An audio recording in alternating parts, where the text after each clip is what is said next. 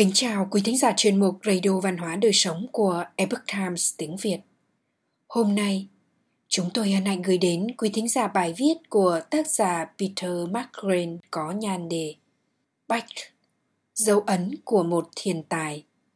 Bài viết do Ivan biên dịch. Kính mời quý vị cùng lắng nghe. Dấu ấn của thiên tài là tạo ra một thứ gì đó đơn giản đến mức hoàn toàn không ai trên thế giới này có thể tưởng tượng được. Với Bach, đó là bản tổ khúc cho đàn cello số 1 cùng son trưởng. Cello Suisse No One in G Major là tác phẩm thơ Carrer và Phil hùng tráng và tuyệt tác Air on a G String một tác phẩm bậc thầy về hòa âm và nhịp điệu. Khi đến thăm một viện bảo tàng nghệ thuật, quý vị có thể nhận thấy rằng hầu hết các bức tranh cổ đều mô tả các vị vua, hoàng hậu và các quý tộc khác hoặc cảnh vinh danh thần thánh trong kinh thánh. Lý do đơn giản như quý vị có thể đã biết là trước thế kỷ 18 nhà thờ và những người bảo trợ giàu có, đã trả tiền cho hầu hết các tác phẩm nghệ thuật người ta có thể được tha thứ vì nghĩ rằng dân thường không tồn tại trước thế kỷ 18 vì họ rất ít được mô tả trong nghệ thuật. Thuật ngữ nghệ sĩ nghèo là một thực tế hơn là một khuôn mẫu để mô tả các nhà soạn nhạc cũng như các họa sĩ thật không dễ dàng để sáng tác cho dàn hợp xướng hoặc cho dàn nhạc nếu quý vị không thể trả tiền cho bản nhạc. Thời đại Baroque có giải rác các tác phẩm hợp xướng, đại hợp xướng và quốc ca cho vua này hay vua khác. Tất cả đều do nhà thờ và giới quý tộc trả tiền.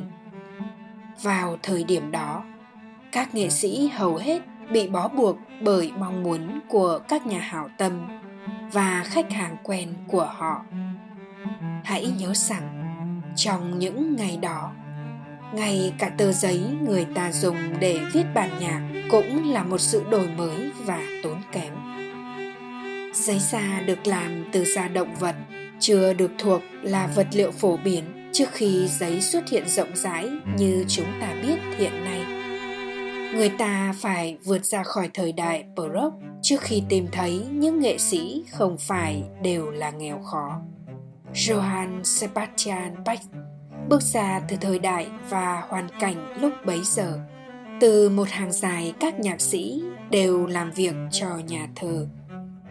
Ông theo chân người cha của mình và phần lớn tác phẩm ban đầu của ông phản ánh khuôn mẫu của những người bảo trợ thần học của ông tuy xuất thân từ một gia đình âm nhạc nhưng cũng không thể giải thích được tài năng thiên phú của ông cũng như không thể là năng khiếu để ông viết được những thứ sâu sắc như bản tổ khúc cho đàn cello số 1 Cello Suite No One chẳng hạn.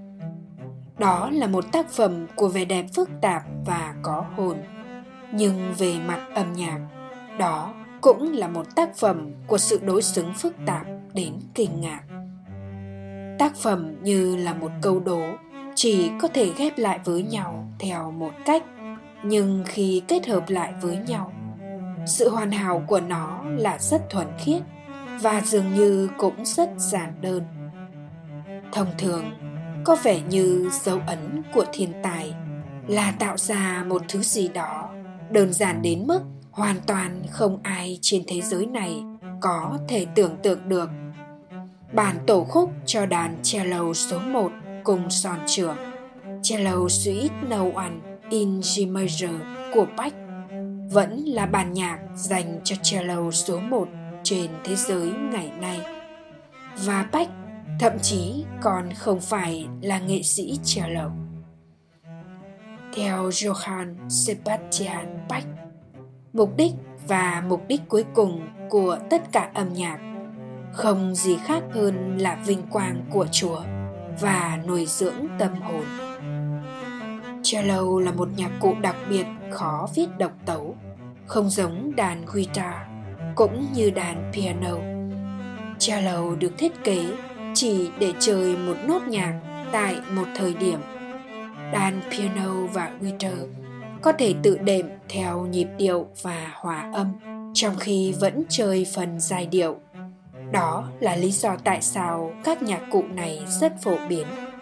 Cello, đối với tất cả âm sắc tuyệt vời có hồn của nó, thường chỉ được chơi một nốt mỗi lần vì vậy, việc viết giai điệu thỏa mãn về mặt âm nhạc cho cello độc tấu là khá khó khăn để viết một thứ có thể được coi là một kiệt tác vô song trên thế giới. Trong hơn 200 năm qua, gần như không thể có nổi. Nếu Bách soạn tác phẩm cello suite và sau đó nghỉ hưu, thì ông vẫn là nhà soạn nhạc của những nốt nhạc tuyệt vời. Nhưng ông đã không dừng lại ở đó. Trong số hơn 1.100 sáng tác của ông chúng ta có thể tìm thấy Tokaru và Phil dọc dây thứ. Có lẽ là một trong những tác phẩm ấn tượng nhất từng được sáng tác cho một nhạc cụ duy nhất đàn organ nhà thờ. Bản nhạc đã xuất hiện trong vở nhạc kịch Phantom of the Opera, Bóng mà trong nhà hát và Fantasia, giai điệu thiên niên kỷ của Disney, được nhiều người coi là bản nhạc phổ biến nhất từng được viết cho organ với niềm đam mê ly kỳ, ảm đạm theo kiểu Gothic rất phù hợp làm chủ đề cho vở Phantom được trình diễn trên đàn organ nhà thờ cỡ lớn.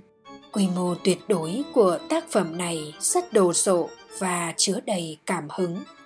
Phần mở đầu quen thuộc với hầu hết thính giả, được theo sau bởi một loạt hợp âm dài dài, được sắp đặt phức tạp, thực sự gây kinh ngạc và thách thức cho bất kỳ người chơi nhạc nào.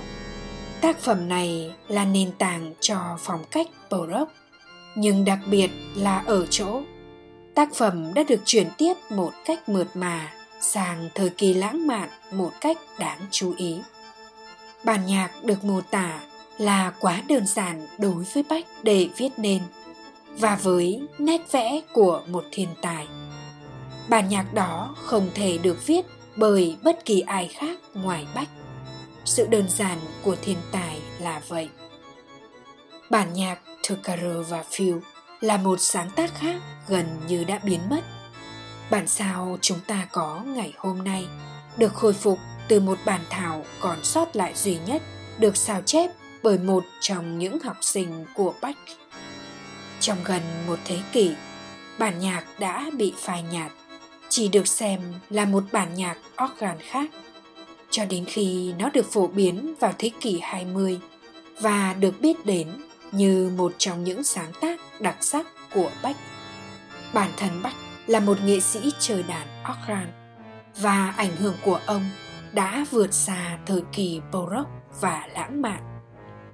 Được biết, âm nhạc thời kỳ Baroque là phong cách âm nhạc phương Tây, được sáng tác trong khoảng thời gian từ 1600 đến 1750, nối tiếp âm nhạc thời kỳ phục hưng.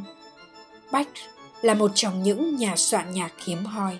Có các tác phẩm thường được viết theo phong cách không hợp thời cho đến tận 100 năm sau. Điều này dẫn đến cuộc tranh luận sôi nổi giữa các học giả về nguồn gốc một số tác phẩm của ông. Sau màn hùng tráng và cuồng nhiệt của Tokaru và Phil, quý vị có thể xoa dịu nhịp tim mình và để tâm hồn lang thang tới nơi nào đó cùng với tuyệt tác Energy String của Bach, một tác phẩm bậc thầy về hòa âm và nhịp điệu. Tác phẩm mở đầu với nỗi u sầu khắc khoải, gợi ý sự hòa giải với những rắc rối trong cuộc sống. Nhưng lại dẫn đến một số đoạn nhạc đẹp đẽ khao khát về khát vọng thiêng liêng trần thành từng được sáng tác. Ngay cả những thứ bị đè nén nhất cũng được gỡ bỏ để vươn lên một lần nữa. Đó là lý do khiến tác phẩm vẫn được chơi 200 năm sau khi sáng tác và luôn nằm trong danh sách 10 kiệt tác cổ điển hàng đầu. Cuối cùng, thiên tài không phải là một phép toán âm nhạc của sự đối âm hay sự hòa hợp. Điều đó nằm ở khả năng của một tác phẩm có thể nói trực tiếp với tâm hồn của quý vị. Trong những đoạn nhạc và giai điệu, sở hữu một sự cộng hưởng đích thực với sự rung động từ sâu thẳm trong mỗi người. Chúng được nghe theo cách mà chúng ta xúc cảm. Theo nghĩa này, thì e của Bách là một trong những khoảng khắc kỳ diệu trong lịch sử âm nhạc, là hiện thân thực sự của khái niệm bất hủ. Những kiệt tác vượt thời gian như vậy càng đáng chú ý hơn về tính đi trước thời đại của chúng và không thiếu sự kỳ diệu, vẻ đẹp hay sự phức tạp. Thật vậy, có thể sẽ rất bối rối khi nghe các bản nhạc được sáng tác cách đây rất lâu nhưng lại biết rõ chúng ta là ai cho đến ngày nay ông peter mcgrane là nhà văn đạo diễn nhà soạn nhạc nổi tiếng với bộ phim idol cùng sự tham gia diễn xuất của diễn viên Hody Harrison. Ông Peter McGrain sống ở Los Angeles. Ông đến từ thành phố Dublin, Ireland, nơi ông tốt nghiệp từ trường cao đẳng Trinity. Quý thính giả thân mến, chuyên mục Radio Văn hóa Đời Sống của Epoch Times tiếng Việt đến đây là hết. Để đọc các bài viết khác của chúng tôi, quý vị có thể truy cập vào trang web epochtimesviet.com. Cảm ơn quý vị đã lắng nghe, quan tâm và đăng ký kênh. Chào tạm biệt và hẹn gặp lại quý vị trong chương trình lần sau. Kính chúc mọi điều bình an và tốt lành đến quý vị cùng người thân.